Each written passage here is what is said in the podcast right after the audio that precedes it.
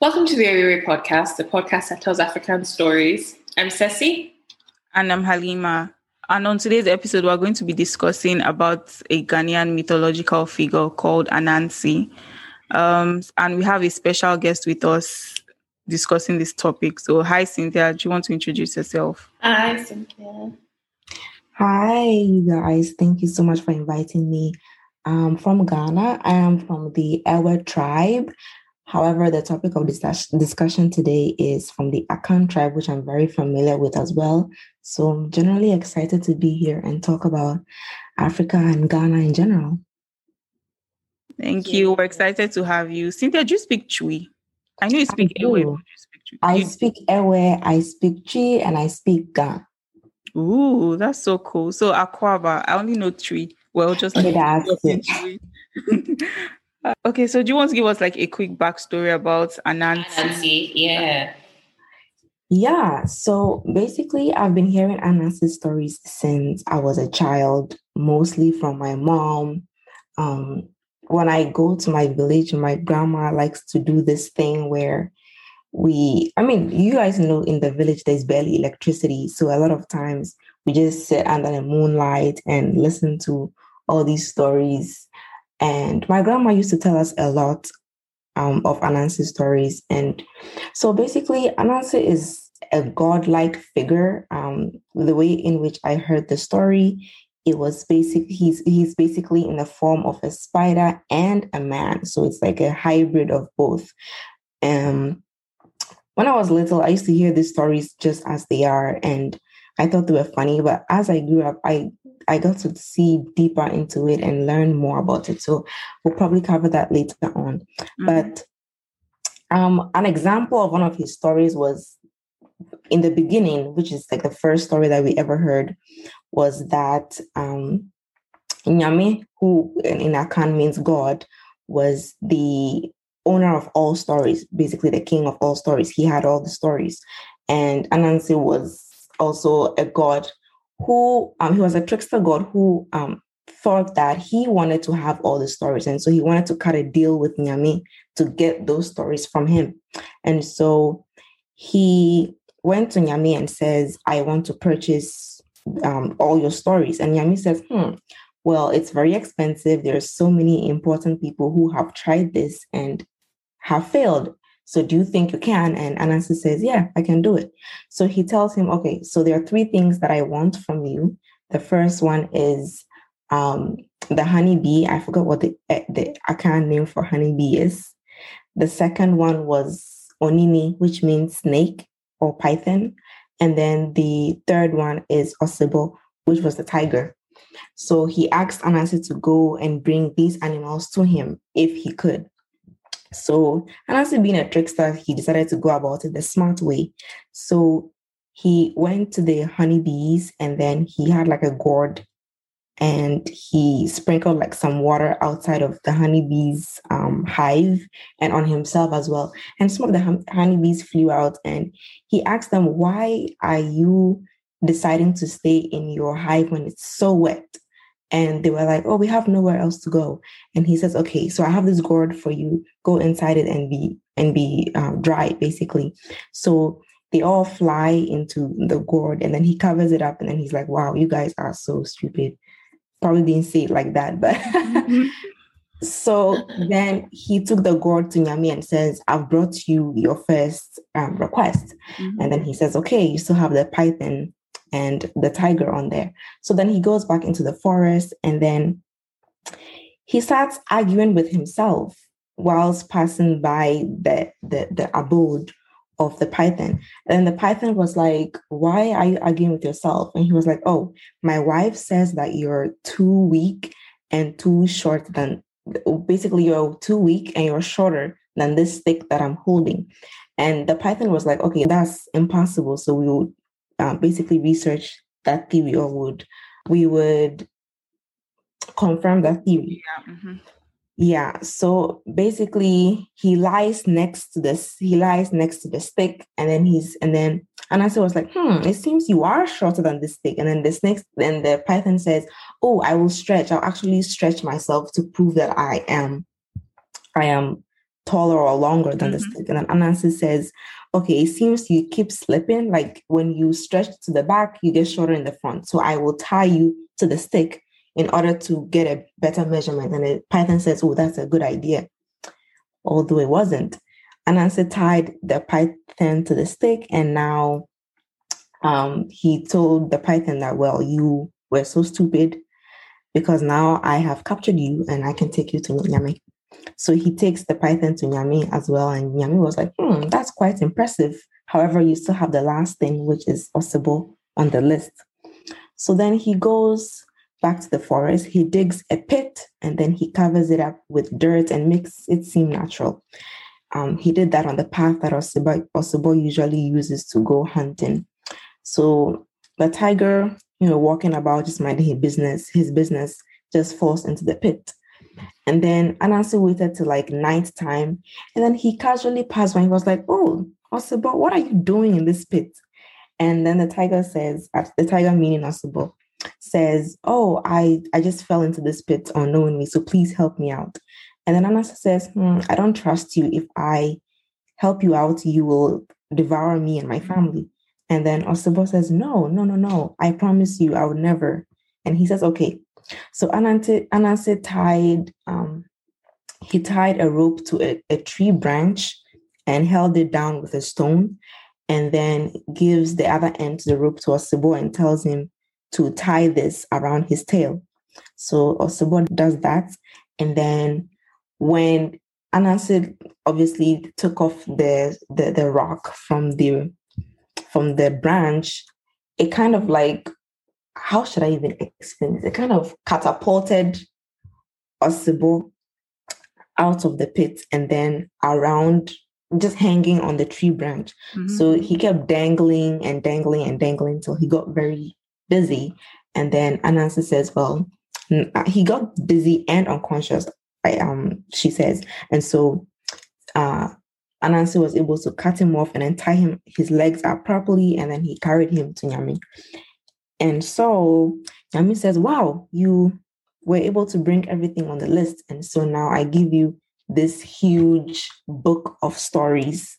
And he hands the stories to Anansi. And now Anansi is not only the god of is not only the trickster god, but he also now has all the stories. And so basically in the not even just the Akans, in general Ghanaian culture, when someone tells you a story, they usually attribute that story to Anansi. So that was how the word Anansi Sam was um that's that's where it was derived from. So now when someone says Anansi Sam, they say story, even though the direct translation is Anansi's stories. Ooh, wow. That's, that's actually really, really interesting. Mm-hmm. I really like that story. And it makes me wonder as well, like, why do you think that so many cultures all have, um, they all have a trickster god? You know what I mean? Even within yeah. African cultures, why why do they feel like there's a need for that that figure in all the pantheons? Like, what do they represent really? Yes, I think it is popular because mostly of the symbolism. It tells us the importance of stories because this trickster gods, basically the way in which they the way in which they operate or do their things is through stories. Like Anansi, if he wants to con you, he doesn't just up and con you. He makes it into a story form, something interesting. And so I think that is mainly the reason why they like um they like to tell stories about about about him or about trickster gods. And and aside from that the the the symbol of what he does like i don't even know how to explain it properly but i think if you I look at how help you with that. Like i think what maybe the symbol is that the need to be clever i guess. Like, yeah they emphasize wit over yes, yeah. use your wit exactly. Instead of it's not just about instead of strength. everything. Yes. Mm-hmm. that's true. And a, a lot of Anansi's stories, you would see that it's it's mostly about him showing how selfish he is and conning people and yeah. things like that. But at the same time, it emphasizes the fact that if you're if you do something and you do it smartly, you can even get away with something that's bad. Mm-hmm. So you can be doing something that's bad, but if you do it smartly, you can even get away with it. So I think that is one of the big themes around Anansi. Think that that's very true and very interesting. But I also think that folk tales, a lot of them is like stories told to children. And mm-hmm. basically, just a running theme whenever we talk about folk tales is just really they are kind of awful lessons to teach yeah. children. in that, like, just make sure you do your whatever you're doing, do it like in a smart way so you can get mm-hmm. away with it, whether it's mm-hmm. bad or not, rather than teaching children to be upright and honest and blah blah blah. But you know yeah. what? Yeah. So they are mostly cautionary tales even though they, they do it in a bad way. But as I said, as I grew up more, I got to I, I have like a different perception looking back at the stories that I've been told. I, I see like a deeper meaning um to some of them, not all of them, some of them. Do you mind sharing with us what like deeper meanings you have to Anansi stories?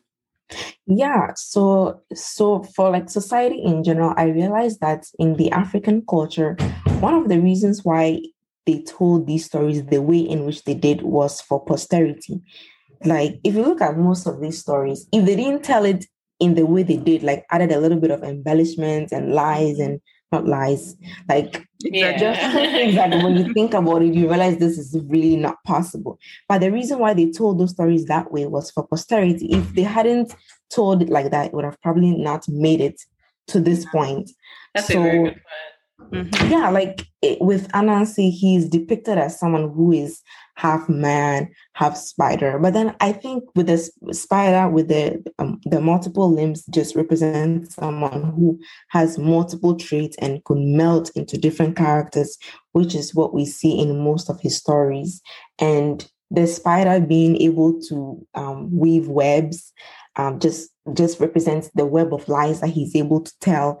And not even just the web of lies but also with the way spiders are able to capture their prey with lies like uh, with with their webs like to capture their prey in their webs. And that's basically most of what anansi does. You can be minding your business and he just springs he just comes to you with his with his, his ways. things, with his mm-hmm. ways. And so there's a lot of symbolism there. And I wonder if they thought about it that way when they told the stories. But then for most of these people who started these stories, it was very real to them. Mm-hmm. So now that the stories have made it way back from history till now, it probably means something differently to us. But again, most of them told this as a cautionary tale. Like my grandmom, I'm pretty sure she never really believed exactly a lot of the things she told. But then as children, we were told to listen to it and just abide by it. I I really like agree with your point about why the embellishments were necessary, and even among African mythological figures in general, which I'm fascinated by. I find Anansi in particular to be very interesting, and it's also and, and unique in particular because he's actually, if you think about it, he's probably the most popular African mythological figure. Because in in popular culture today, like not just within Africa but beyond Africa as well, because when you ask people generally about African gods. They may not really know much, but most people have some idea about Anansi because he is in like a lot of these days. I believe he's in like the American Gods TV show. There's there's a yeah. I mean he he's in in books. He's and it's because his stories are a lot more detailed. The folk tales about Anansi than a lot of other African mythology is. I think because you know we did it orally and stuff, but for some reason the Anansi stories have really um, they've been preserved well and they've yeah, been, and I I also think because like like most mythological figures in in Africa and everything, because of the migration that happened during like the transatlantic slave trade, and even till now, because we constantly migrate and everything, we keep telling these stories, and then because it's oral, people have different like versions of Anansi, and I think because Anansi is just like a trickster and a cunning person, so the like like Cynthia said, the symbolism of his stories is in telling children and telling people really that you're leaving your country, but you can outsmart the people you're meeting, if that makes yeah. sense. Yeah. And I think he's even popular in the Caribbean. Did you know about yeah. that, Cynthia? Mm-hmm. I just found out about that today, that Anansi is a popular figure, not even just in Africa, but in the Caribbean as well, that they like identify with the stories and tell the stories to their kids and stuff. Oh, and the, I, I found out another fun fact, you guys. So um, in Jamaica, the, you guys know the Jamaican um, patois. So mm-hmm. that, that language is really inspired by Ghanaian, I think Twi, Akan, and something. from yeah. three different tribes. Yeah. And I'm like, oh my goodness, that's so cool. So that could explain why the Anansi story is really popular there. Yeah, um, I, I actually heard that the, the, the thing about the Jamaican thing, um, mm-hmm. about the about the origination of the yeah. name. The way in which I heard it is that um, so basically, some people were taking from you know there people were taking from different parts of Africa, but mostly the people who were taking from the Akan, some of them were able to escape and get to modern day Jamaica. But then mm-hmm. when they got there, they didn't know what else to do. And so in, in Akan Jama, Yeka, it means it seems we're stuck here. And so oh. and so when they got there, they were like, oh, Jama Yeka how? And so ah, the, the word evolved so and it became Jamaica. That is that's, so interesting, actually. Extremely, honestly. So that that means that's true. Like Jamaican patois is basically Akan languages watered down, probably. Yeah, mostly. If there there's this video I saw on YouTube where there was this really, really old man in Jamaica and he was speaking like the actual real deep patois and it sounded a lot like Akan. There are a few words that were familiar to Akan, but then obviously as um as time goes on and as the language evolves, most of the mm-hmm. things get lost and the language changes. Yeah, that makes so much sense. And he also explains why, like the popularity of Anansi then, like why he Yeah. Mm-hmm. I was actually looking into it and I found that apparently he was kind of like a, a symbol or beacon of like resistance of slaves. Yeah. He mm-hmm. inspired mm-hmm. them to resist, you know, slavery and and like plot ways to escape. Escape, yeah. Because of mm-hmm. the cunning and stuff. And I just, I, I think that. I read this account of like a former slave owner, this white man in, I think, in the Caribbeans, but he's all those white Caribbean people that own slaves. And he was saying how some of his slaves used to trick him with stuff they heard from Anansi stories. I don't know how true that is, but some of the ways they used to like con him and stuff, it was stuff they got from Anansi stories. I'm like, wow, that's very interesting. That just really shows you the importance of these folk tales. I mean, mm-hmm. we think of folk tales and folklore as kind of like, I mean, it's by the way, it's kind of nice and it's a nice part of culture, but we don't actually really see the the real world significance and results. But then when you think about how Anansi apparently had this effect on slave resistance, it, it makes it so real. Yeah. That, like, mm-hmm. that actually gave them inspiration. Yeah. And mm-hmm. Anansi, I think in Nigerian stories, he's like the tortoise, like when Cynthia was saying this. Yeah. Story, because I'm like, these things Anansi gets up. So that's what the tortoise used the to The tortoise like, was always the smart one, yes. wasn't he? Mm-hmm. The one that would trick people.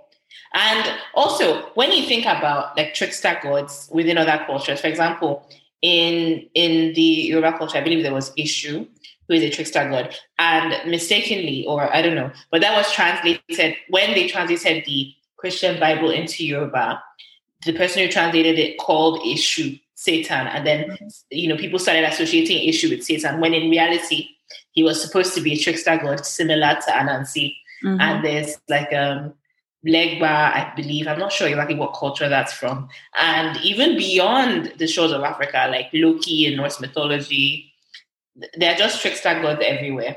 So I think generally most societies have realized the importance of teaching their children and their people why wit and like it's important to have more brains than brawn. Clever, yeah. Mm-hmm. I don't know if I agree with that though, because I think sometimes it's not just about being clever or trying to outsmart people, but I mean, it's a necessary skill to have.